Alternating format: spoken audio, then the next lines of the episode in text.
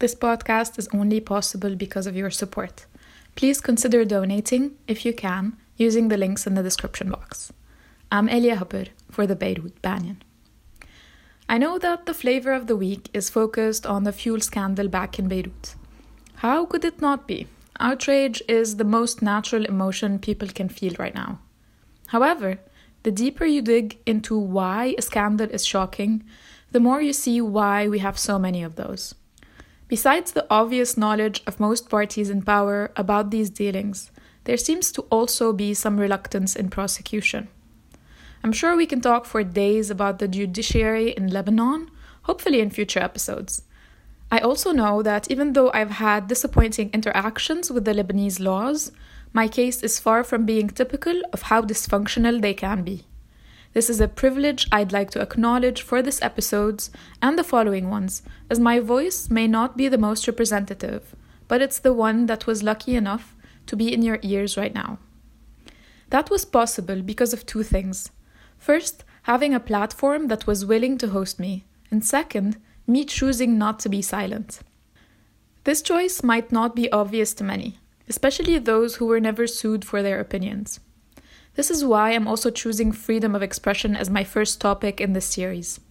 This week in Lebanon, several people, including journalists, were asked over for an investigative cup of coffee. Besides how repulsive that act is, reminding us of practices we'd like to think we left behind, I'd like to talk about the state of freedom of expression in Lebanon. A bit over a year before Thawra, I remember attending a talk by the Legal Agenda where the newly proposed law regulating print and electronic media was discussed. Long story short, many were criticizing it for a number of reasons, of which I'll mention two. First, any person found guilty of libel, and that is tainting someone's image with no proof, can be put in prison. In many countries around the world, jail time is no longer an acceptable sentence for such offenses and is usually replaced by monetary compensation. Second, the law was described as elastic, meaning it could be bent to fit some situations and forgive others. The situation in Lebanon, as in many other countries, is also ripe for many SLAPP suits. These are strategic lawsuits against public participation, in which powerful entities sue journalists to make an example out of them and dissuade them and others from speaking out. Some journalists in Lebanon have been each sued more than 20 times in the span of five years. I'm saying all of this because this was the first thing that came to my mind when I opted to express my opinion on this podcast. I even promised a good friend of mine that I would go over my words before recording them as if I were a lawyer, looking for anything that might be used to sue me. And trust me, I don't mean to offend anyone, but there's a fine line between criticism and a libelous offense in Lebanon. I also agreed, not only because I believe in journalism as a necessary practice for democracy, but equally important is freedom of expression in general.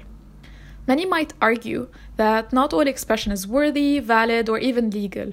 We might disagree, but there's no way to find out unless we talk about it. And since effective communication is mostly done online now, that is pretty much under the jurisdiction of our laws dating back to the 60s, pre internet, and even the birth of all of my cousins combined. For this reason, the situation in Lebanon, especially post Thawra, is ripe for discussion. No wonder we had so many of those in the Jesuit parking lots. We're bound to disagree, especially given how our civil war was put on hold. I was only born after that, but all of my inquiries on it centered around the feeling of everything is better than violence on the street. I do agree that this is a pretty low bar to aim for, but that false dichotomy of violence versus silence can't rule us. We're not alone in this learned helplessness, especially when you survey fellow Arab citizens who sometimes feel nostalgic to days where their political liberties were compromised but could enjoy a safe country. One of the things I learned in Thawra wasn't only the need for free speech, because at some point we have to find common ground and can't do that if we don't listen and voice our own thoughts without the fear of prosecution. It was also how I needed a re education on what voices to pay attention to. First, let's talk about loud voices who refuse to engage. Those would be your typical diva who has inflammatory opinions and disrespects anyone who doesn't agree with them. This disrespect can range from not taking any questions from the audience, dismissing questions as silly, or just ignoring them altogether. Even if you agree with such people, would you really want them as the face of your Lebanese brand? I learned to keep those on my radar, but not endorse them, even when I agree with their content. Second, let's talk about those whose voices reflect issues you might not think are urgent. Cue in everyone who thought Thawra is not the time for LGBT and migrant issues. Again, you might not agree, and boy, have I heard those. And that's okay. We don't have to agree, but at least let's listen to their grievances. What if they were shared, such as the lack of affordable housing or medical care when unemployed? Whomever that faction represents, even if they're not a majority, wouldn't you want to understand what the problems of the country you both live in are? I decided I did, and it's been an extremely eye opening journey so far.